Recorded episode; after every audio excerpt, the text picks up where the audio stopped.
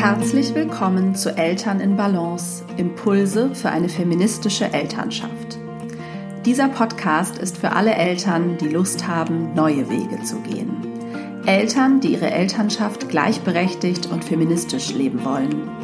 Eltern, die wirklich gemeinsam Vereinbarkeit gestalten und zusammen die Verantwortung für alle Arbeiten innerhalb des Paar- und Familienlebens übernehmen möchten. Hier gibt es jeden Dienstag Gedanken und Gesprächsanstöße für eine Elternschaft in Balance.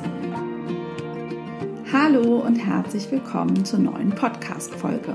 Ich freue mich, dass du wieder zuhörst.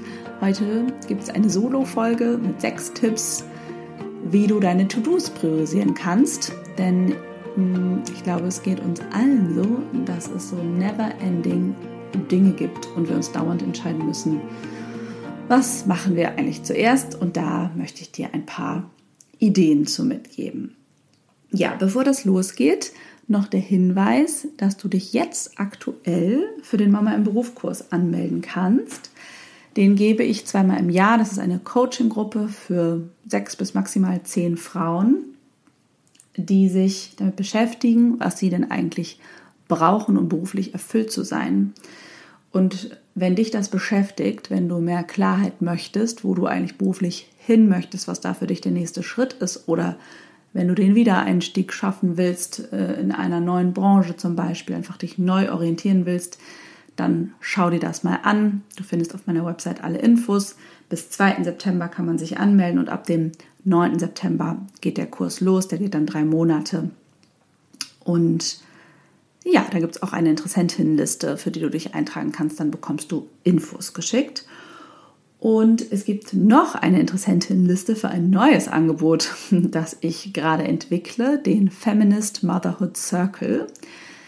Ähm, sehr, sehr spannend, ähm, weil neu und es wird ein Kurs, den es, ähm, der über neun Monate geht, ein Circle von Frauen, die sich mit ihrer Mutterschaft beschäftigen wollen und der feministischen Perspektive auf Mutterschaft und im Grunde, ja, Mutterschaft, wie sie jetzt gerade funktioniert und ähm, wie sie so läuft, hinterfragen wollen und vor allen Dingen auch verstehen wollen, warum eigentlich viele Dinge so sind, wie sie sind, warum Mütter sich oft fühlen, wie sie sich fühlen. Und ähm, ja, das klingt jetzt sehr mysteriös. Schau dir das gerne an. Die Warteliste ähm, teile ich in den Show Notes. Vielleicht gibt es zu diesem Zeitpunkt auch schon Infos auf meiner Website und wenn nicht, kann es sich nur noch um Tage handeln. Ähm, wenn du meinen Newsletter abonnierst, auch dazu gibt es den Link in den Show Notes, bist du eigentlich immer auf der sicheren Seite, über alles informiert zu werden. Ja, und ich freue mich sehr auf alle Frauen, die Lust haben, da mit mir letztendlich auch diesen Weg weiter zu erforschen. Das ist ja eines meiner Herzensthemen, mit denen ich mich einfach jetzt seit sechs Jahren beschäftige, ähm, mit den Prägungen von Mutterschaft und den Auswirkungen. Und ähm, ja, das wird sozusagen eine kleine gemeinsame Forschungsreise, könnte man sagen. So, jetzt geht's aber los mit dieser Folge. Viel Freude. Ja, was ich viel beobachte und was, ähm, was ich natürlich nicht nur bei mir beobachte, sondern auch bei anderen Müttern und anderen Eltern, ist, dass wir uns gerne immer wieder auch in dem verlieren, was wir denken, was wir alles tun müssen und natürlich auch, was wir alles tun müssen. Ähm, und wir verlieren uns oder wir verlieren dann auch teilweise die Orientierung, was wirklich wichtig ist, weil alles so viel ist. Und ja, es ist wahnsinnig viel und es ist besonders wahnsinnig viel, wenn du womöglich für den Großteil der Care- und Hausarbeit alleine zuständig sein solltest. Aber auch wenn nicht, ist es noch viel. Insofern ähm, ja, kommt es natürlich auch dann wieder darauf an, wie viel, was du sonst noch an Verantwortung und Aufgaben, an Engagement, an Erwerbsarbeit, an weiteren Angehörigen, um die du dich kümmerst, wie auch immer. Also, ich vermute, die meisten haben eher zu viel zu tun. Ähm, ich kenne wenige Leute, die, vor allem wenige Eltern, die sich regelmäßig langweilen. Und wahrscheinlich hast du auch eine To-Do-Liste, eine innere oder eine aufgeschriebene, die gefühlt nie endet und die auch wahrscheinlich wirklich nie endet. Und die Frage ist ja, wie können wir eigentlich mit diesen vielen Dingen umgehen? Wie können wir die priorisieren und wie können wir dahin kommt, dass wir nicht immer den Dingen hinterherlaufen, sondern dass wir die Dinge gestalten. Und ja, wir alle kennen es, es gibt einen riesigen Berg, wie gesagt, an Dingen zu tun. Und wenn wir anfangen, die zu erledigen, wenn wir vielleicht auch so durch das Haus oder die Wohnung wuseln und davon Dinge bestreiten, dann fallen uns dabei schon wieder zehn neue Dinge auf, die man tun könnte. Und die wir vielleicht dann auch noch womöglich anfangen und dann machen wir aber nicht das, was wir eigentlich tun wollten und dann fühlt sich das auch wieder doof an, weil dann haben wir das Gefühl, wir haben ja gar nichts geschafft. Und parallel gibt es dann auch noch einen Mental Load, der sich auch teilweise bei diesen To-Dos auftürmt oder über den wir womöglich noch nachdenken während der To-Dos. Also genau, so, das ist schon mal Punkt eins dass es, glaube ich, auch ein wirkliches Problem ist, auch ein Zeitgeistproblem, ähm, weil der Anspruch eben an Care-Arbeit auch so steigt, ähm, dass die meisten Menschen zu viel zu tun haben. Oder ich spreche hier natürlich von Eltern. Ähm, das betrifft wahrscheinlich auch die meisten Menschen, aber bei Eltern ist es nochmal eine Schippe mehr. Und gleichzeitig ist da ja das, unser Familienleben, unser eigenes Leben, unsere eigenen Dinge, die wir genießen und für die wir präsent sein wollen.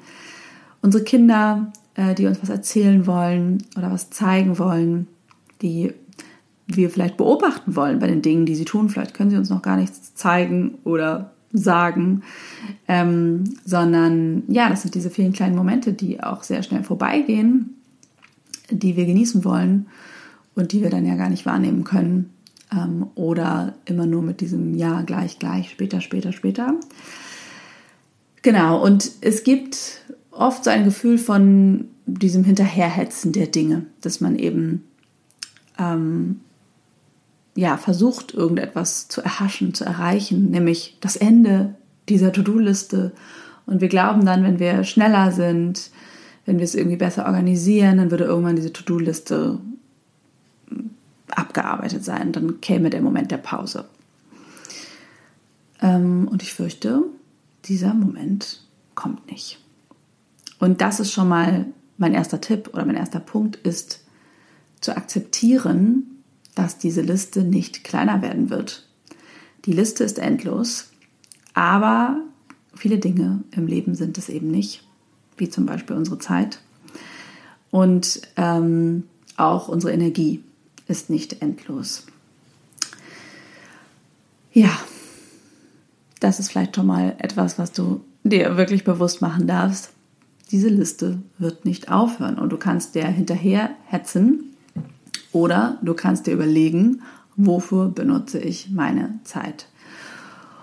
Ähm, also es geht darum, mehr in den proaktiven, gestaltenden Modus zu kommen und weg aus diesem Reagieren und dem eben hinterherhetzen. Äh, was, by the way, glaube ich, immer ein Phänomen von Elternschaft ist, dass wir äh, gar nicht so richtig hinterherkommen mit den Dingen, die unsere Kinder so entwickeln. Und dann sind wir immer wieder überrascht, was die schon wieder können, machen, tun. Und ähm, auch das ist auch was, was wir dann eben tendenziell verpassen, wenn wir ähm, mit unserer eigenen Hetze sozusagen beschäftigt sind. Dann geht das alles noch viel schneller. Aber zurück zur Akzeptanz. Also ja, das erstmal anzuerkennen, dass das eigentlich die Ausgangslage ist und dass es deine Chance ist, zu entscheiden, womit du deine Zeit verbringen willst. Weil die Wäsche, wie gesagt, die wird da auch noch am nächsten Tag liegen und die Geschirr Geschirrspülmaschine oder der Abwasch an sich äh, verschwindet nicht von allein. Äh, viele andere Dinge verschwinden eben nicht. Deswegen sollten sie ja auch geteilt werden in der Verantwortung, damit du nicht für alles selbst verantwortlich bist. Aber selbst die Dinge, für die du zuständig bist, selbst wenn das eben nur die Hälfte wäre, ähm, genau, da kannst du getrost von ausgehen, dass die warten. Aber die Zeit eben mit deinen Kindern oder Zeit für dich, ähm, die wird verstreichen. Mein zweiter Tipp ist, schreib dir alles auf ich spreche ja gern, ähm, oder das, da geht es auch in einer anderen Folge hier drum, äh, wenn es um die Struktur geht, die Alltagsstruktur, wie ihr auch den Mental Load verteilen könnt von einer Mental Load Liste. Ähm, also eine sichtbare, für alle sichtbare Liste mit Dingen, die noch getan werden müssen, die nicht fest verteilt sind.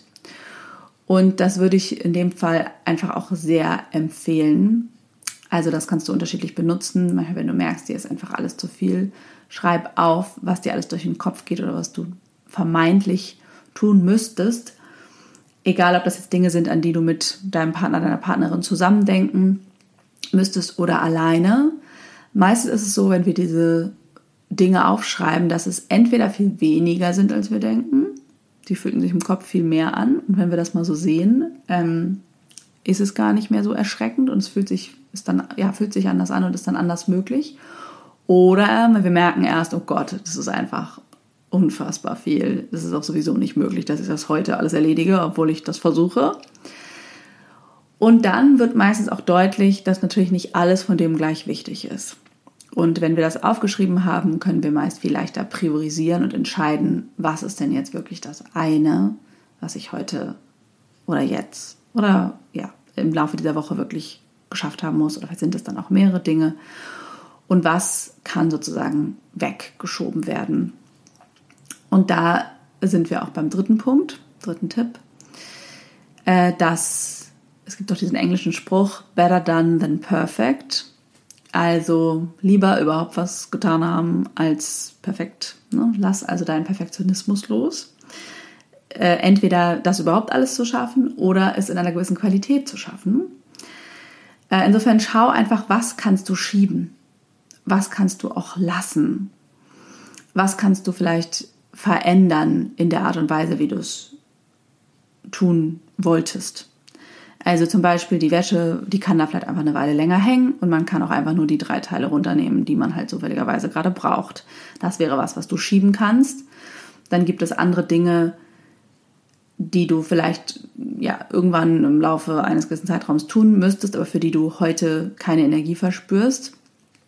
Und ähm, meiner Erfahrung nach ist es, wenn wir mit unserem Energiehaushalt gehen, ähm, so, dass wir am Ende des Tages, am Ende der Woche, da muss man oft in größeren Zeitpunkten denken, dass wir dann vielleicht nicht an dem Tag alles geschafft haben, was wir wollten, aber am Ende der Woche alles geschafft haben werden, was wir wollten, beziehungsweise manche Dinge erledigen sich dann auf dem Weg oder so. Also zumindest ist es dann gar nicht schlechter, als man so vorher dachte.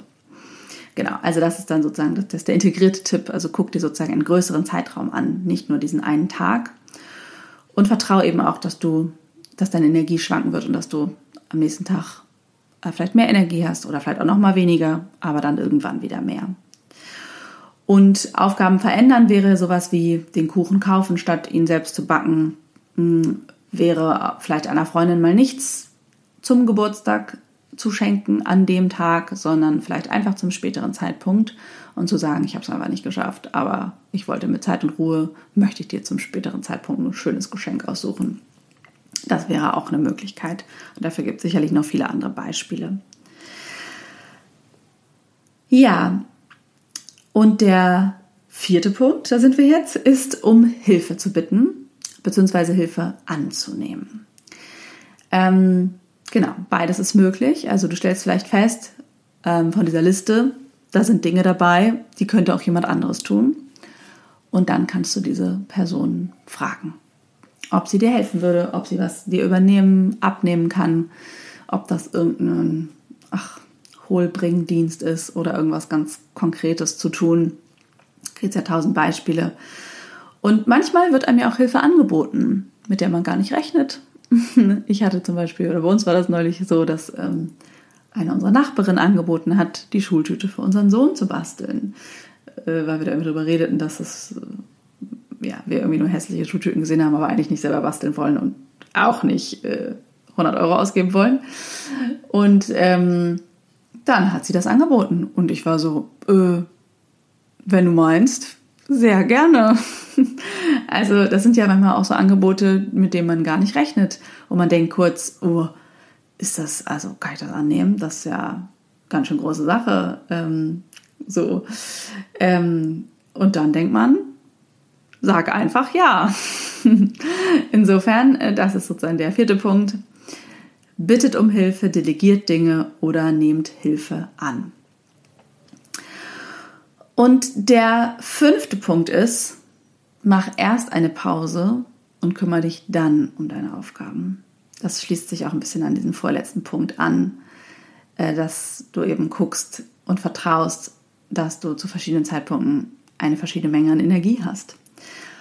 Und das ist eben ganz klar meine Erfahrung und es fällt mir auch immer wieder schwer, aber dann bestätigt sich diese Erfahrung immer wieder, wenn ich merke, jetzt verrenne ich mich hier irgendwie, gerne eben auch in Erwerbstätigkeiten und habe das Gefühl, ich komme nicht mehr hinterher ähm, oder irgendwie ist das alles zu viel für heute, dass ich dann, wenn ich diese Anspannung und den Stress merke, eine Pause mache. Weg, in dem Fall dann vom Computer, wenn es Hausarbeit betreffen würde, natürlich weg von wo auch was auch immer man da tut, sich einfach mal hinlegen. Ähm, vielleicht kochst du dir vorher noch einen Tee oder einen Kaffee. Vielleicht legst du dich auch einfach direkt hin. Schließt deine Augen, atmest ein paar Mal tief durch und ja, lässt das alles ein bisschen sacken. Also um raus aus diesem krassen Stressmodus, der ja manchmal dann auftritt und diesem Gehetze eben zu kommen, diesem hinterher Hecheln der Dinge. Das ist ja der absolute Reaktionsmodus nur noch und überhaupt kein proaktives Gestalten mehr.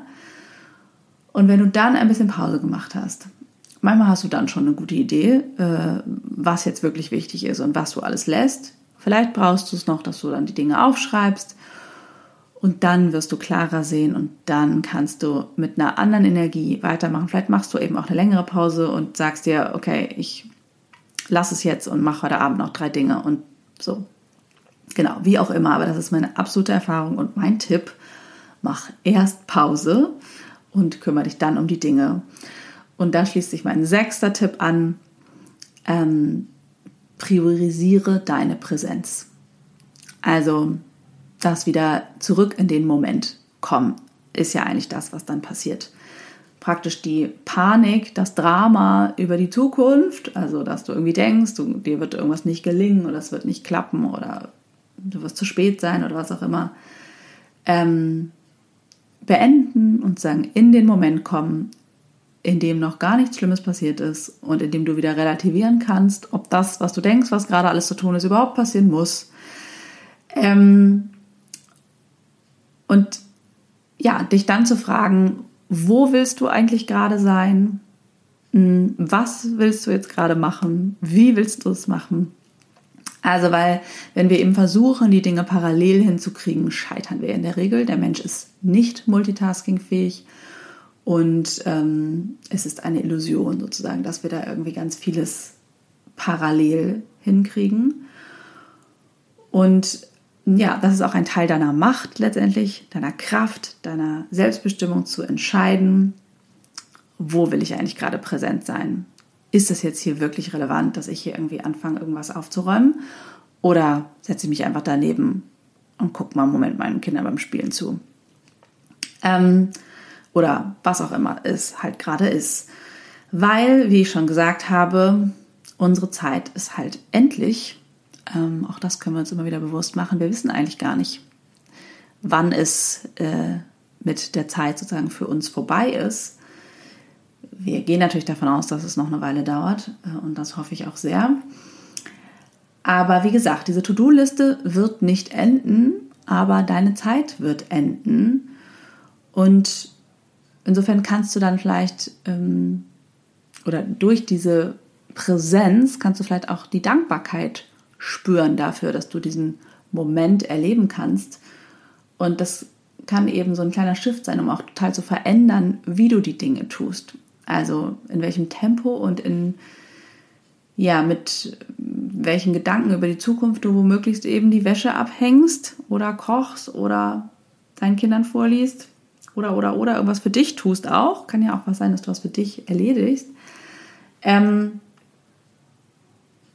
ja, oder ob du wirklich dir erlaubst, sozusagen ganz da zu sein und ähm, auch beim Wäscheabhängen und auch beim Kochen, zu sagen, so, ich mache jetzt nur das und dann passiert das nächste und dann das nächste und dann das nächste. Und wie gesagt, die meisten dieser Dinge sind etwas relativ und sich da immer wieder auszurichten, wo bin ich mit meiner Präsenz und möchte ich das so? Bin ich hier gerade am Gestalten oder bin ich nur am Hinterherhetzen?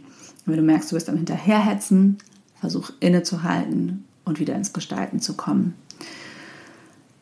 Und vielleicht noch als kleines PS, es ist natürlich völlig okay und völlig normal, dass man auch immer wieder in diesen Reaktionsmodus sozusagen fällt. Es ist ja super, dass wir das auch können, wenn irgendwie kleiner Krisenmodus angesagt ist und irgendwie alles crazy parallel läuft. Es gibt ja einfach solche Tage. Es wäre nur einfach schön für dich und deine mentale Gesundheit, wenn das nicht die Regel ist sondern wenn das sozusagen die Ausnahme bleibt und dann kannst du auch damit umgehen und dann musst du nichts daran ändern, dann nimmst du einfach hin, dass jetzt einfach gerade Reaktionsmodus angesagt ist und überlegst dir vielleicht schon mal, wann halte ich wieder inne und sortiere mich und komme zurück sozusagen ins Gestalten. Vielleicht ist das erst, wenn alles schläft an diesem Tag und dann ist das so.